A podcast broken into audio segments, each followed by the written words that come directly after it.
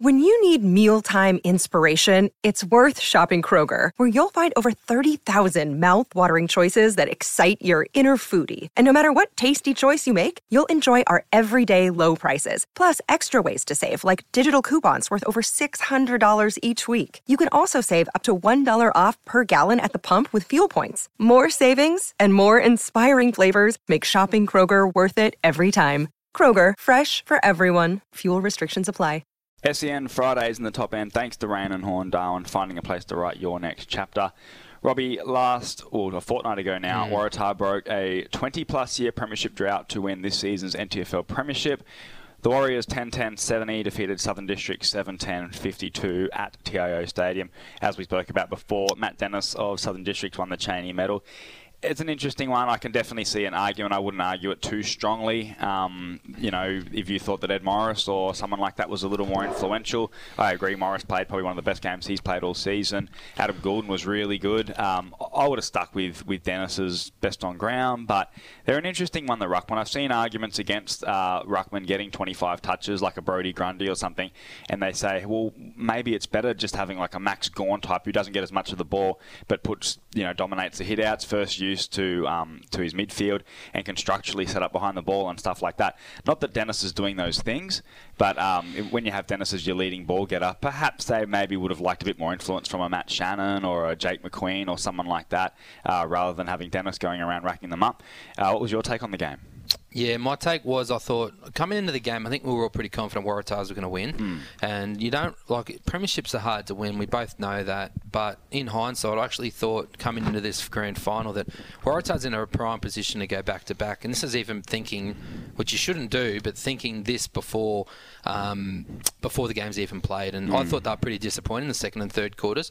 We'd spoken that week about if what districts made the slog, then that's the best way to get Waratahs. And the moment they turned it into an arm wrestle, Waratahs just looked stunned, didn't they? Mm. And their backline with O'Sullivan, I think O'Sullivan's game was highly underrated. Yeah. Those guys held Waratahs together. Oh, that backline. To get them in that. If, if Southern Districts had another type similar to Luke Smith, mm. Southern Districts win that grand final because Luke Smith was everywhere. I think Waddy went to him, bathed him, kicked three and had 20. Mm. Waddy had his four touches. So he didn't win that matchup whatsoever. That was the biggest flogging of a matchup, I think, on the day. And if they had one more person, if Dunstan had lifted a little bit, mm. then I think that, you know, Southern Districts almost get them. Well, they probably do get them. So. I agree. I said uh, before the game that Matt Shannon was a bit of a barometer, and I think he only had the six disposals, mm. which is he'd be his lowest tally for the whole year by a mile, I'd imagine.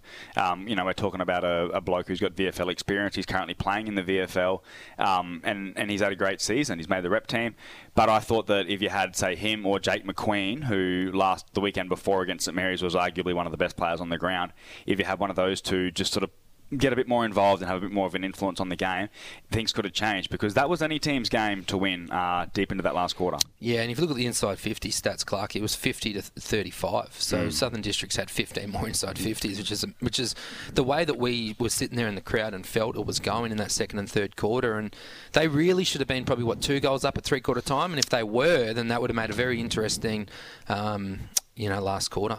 Oh, no doubt. Um, the celebrations yep. were quite strong. Firstly, credit to, to Waratahs. It sounds like we're being a little bit negative on them. They were challenged and, and responded to the challenge. Those three goals. The game was up for grabs. You know, districts didn't just roll over, even though it looked like that a little bit in the end. Um, those last three goals, I think Carroll, Anchors, and, and somebody else kicked a goal, uh, were very, very good, very important, and they are the well deserved premiers. They definitely celebrated too. They would have let mm. all of Mitchell Street know. Um, through the following couple of days after the grand final about what had happened. Uh, did you like the? I'd like to get your take on the Jaden Magro uh, costume. Obviously, he's dressed up as the boogeyman, which mm. which was a bit of a SEN Fridays in the top end thing um, about Kieran Parnell and that matchup. The probably one of the you don't hear a lot of great individual matchups in the NTFL these days, but the Magro Parnell one sort of picked up a bit of steam late in the year, didn't it? Yeah, it definitely did, and I think, um, but it, it, definitely Waratahs can't sit back and say they didn't alter the way they played Jaden Magro after the bust oh, that yeah. Parnell gave him. So they moved him into the midfield, and we know the St Mary's midfield can be pretty unaccountable. And Magro definitely got a got a hold of that when he went into the midfield. He got used, um, and which built his confidence. And Parnell sort of he had that shoulder injury and he had to have surgery on his shoulder. So I think Parnell is going to be better, back better and stronger next year as well. But I, am hearing Parnell won't be back till December um, now. So that's with his shoulder, yeah, that's a massive loss for St Mary's. I think St Mary's are going to be could be a slider next year if they um, if they aren't careful. But um, I think the Jaden Magro stuff, I think that's definitely fair play. I think from my time at Waratahs. I think Jaden Magro is probably the best bloke. Yeah, he's a good fella. One of the best blokes at the footy club. Um, and that's what we're bringing to the NTFL as well, Clarkey, through this program that no other media outlet's done in the history of the NTFL is it bringing that sort of it is positive and negative. It's it's a evaluation of NTFL football and a proper evaluation. Mm. We don't go as hard as we want to, no. but they definitely we sort of saw should keep the mic know. rolling during our private yeah, conversations. exactly. Yeah, definitely. But you know, we we haven't gone as hard as we wanted to, but definitely some teams used it as fuel this season and Oh, mate, there's no doubt about that, and I think Waratah in particular. You know, we've we've gone to enough Sunday sessions on Mitchell Street to, to mm. hear a lot about um, the motivation they're using it for. I, I, wouldn't be surprised if Ryan Ayres didn't say anything before the game and just played played one of your good, bad, ugly segments yeah. from the previous weeks. But look, we did get a bit of criticism um, about how we didn't rate Waratah, but mm. I think we were fair on them. And I know that's it's yeah. a one-sided argument here that we're both in agreement and all that sort of stuff. But the reality is, what had Waratah done leading up to the finals that, that made you so convinced on them? You know, they they lost to St Mary's in a game where they had a clearly better team, and they lost last year, and they hadn't won a flag for 23 years. So we could be forgiven for, for not being exactly certain on TARS. Once that first final came around and they belted Saints, I think we changed very quickly then and labelled them as the premiership favourites. Yeah, definitely, and you know, they, and they, and in that Clarky, which you did mention, is they lost to Southern Districts twice during mm. the year, but in our week two finals prediction, I said that they had six to eight players play in them, them games in both of those games, which aren't in their best 22. Mm. And even Joel Crocker acknowledged that as well on the show. So they went in with their strongest sides. And against St. Mary's, admittedly, they had a very strong team. But they ended up going in with that game, and they probably just didn't gel as well, and just sort of. But that was sort of the Waratahs that we'd always seen come finals time. Mm. Um, but we never took them out of winning the flag. We no. at Christmas time, I said it was a three club race, and that's the way it ended. And it'll be interesting as well, Clarky, for us to touch on. I think Nightcliff is a big discussion point. We could talk, you know, 30 minutes about Nightcliff oh, and sure. about them. But I think Waratahs it's well deserved. But they've got the best side on paper. 13 oh, state leaguers yeah. you'd, and, and a 100 grand budget. You'd expect them to sort of feature, wouldn't you? Oh, 100%. I think um, I think the success of Waratah won't just be on capturing one flag. It'd be mm. keeping this group together and hopefully for them winning two or three flags in the next mm. couple of years. And, you know, I don't know if you call it a dynasty in local footy, but going on mm. a bit of a sustained run of performances rather than peaking and then dropping again so quickly. So um, it sounds like Ryan Ayres will stay on uh, next year. Is that, is that the mail you're hearing or are you hearing something different? No, I, I heard stuff different that he wasn't going on, but then. Um, after the hearing some of the grand final celebrations at the Antiques, I'm, I'm pretty confident that he is going on.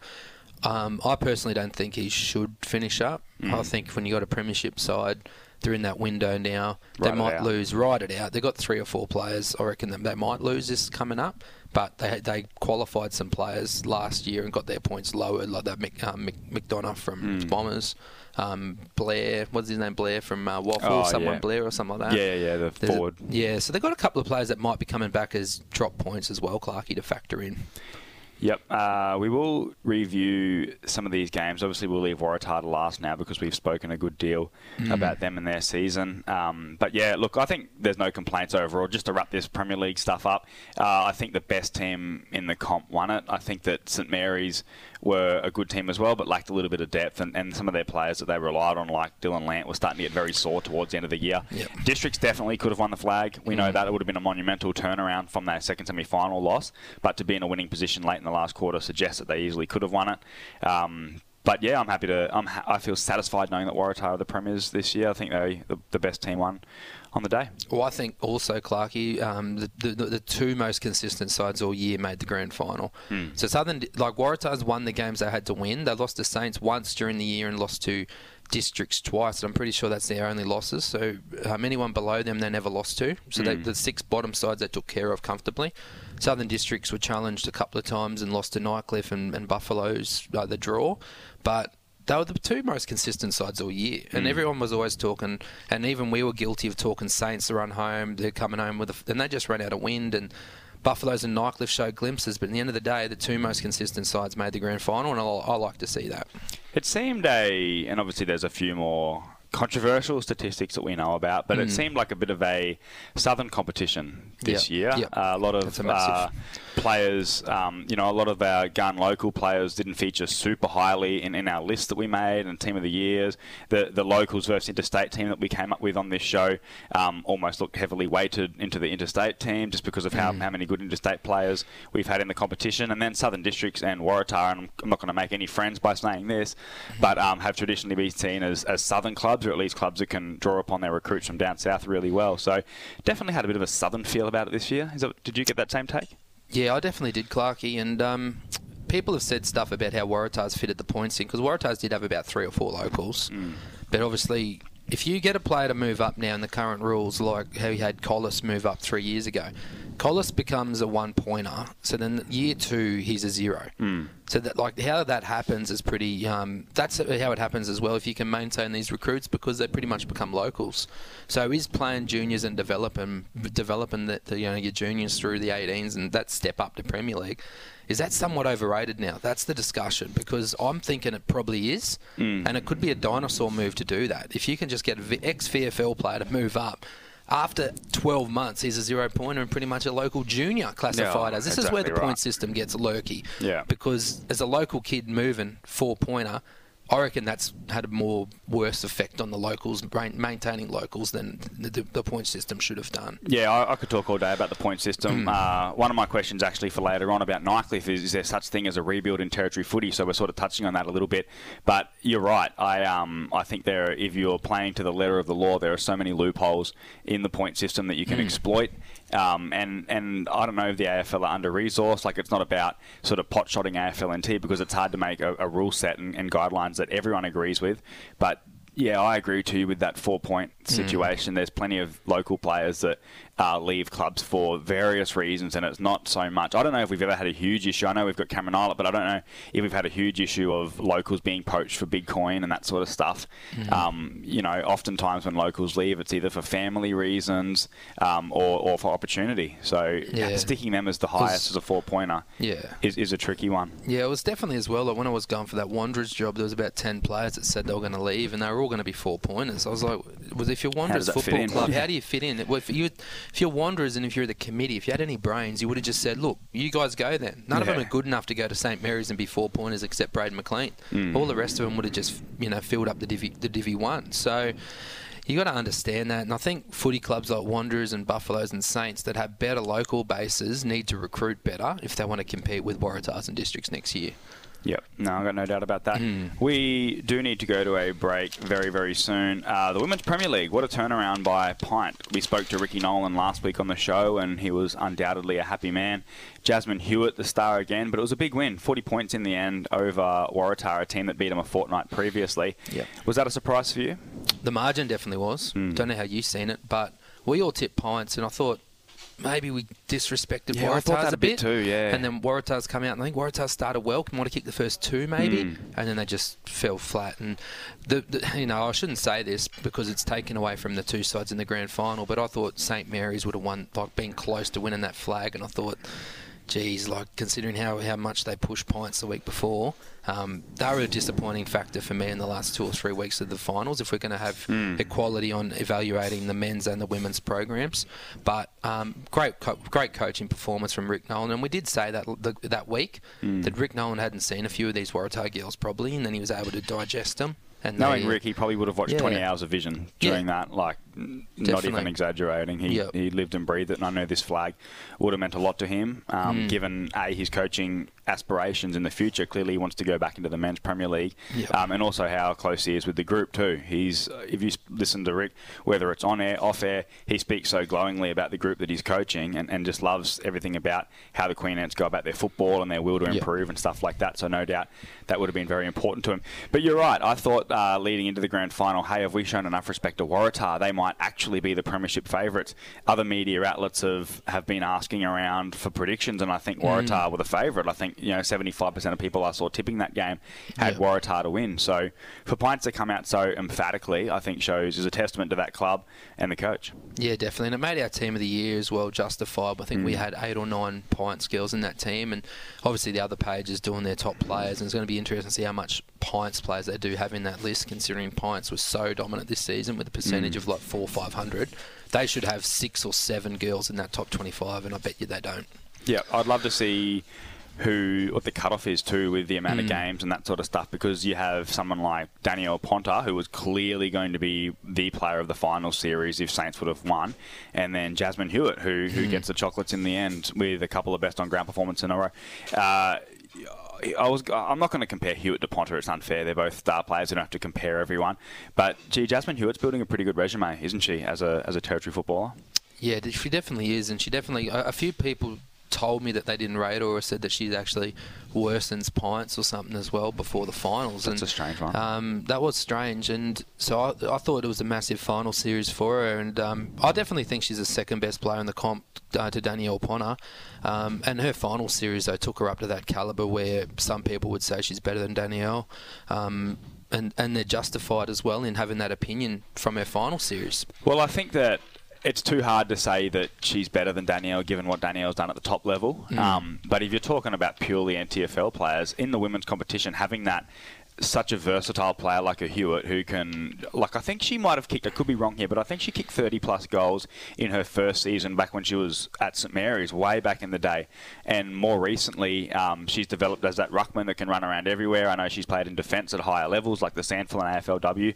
To have a, have a, like a, a Mrs. Fix It uh, is the word I would use it. You know, a player that can just plug holes and, and do whatever um, the team needs on the day. I think Jasmine Hewitt, there's probably no better player in the competition than that. I would have loved to have seen Danielle Ponter be played behind the footy, which I spoke to Yeah. Rick about last week. And, and it was a funny one, that one, because Rick was sort of saying, I think he played it a bit on the fence there, saying, oh, you, you, you never know until after you finish the game and you review it. It's hard in the moment. It, it did seem pretty obvious in the moment, didn't it? Oh, it definitely did. It was one of it was you know I don't want to be too critical of you know, but there was some critical decisions that cost St Mary's in that aspect, and yeah, Danielle Ponter should have went started on the ball, let alone went eight minutes in. So mm.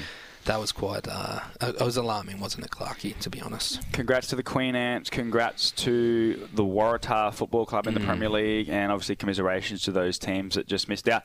I think if we have time, Rob, it might be a good idea to because we were doing our previews and we kind of sorry our reviews of these teams, and we sort of it was it was a hot topical conversation too when we were putting those reviews up. Yep. But we still have four teams that we could probably go through, uh, so we might do that uh, after the break. Yep. Plenty more to come here on SEN Fridays in the top end. Thanks to Raine and Horne Darwin, finding a place to write your next chapter.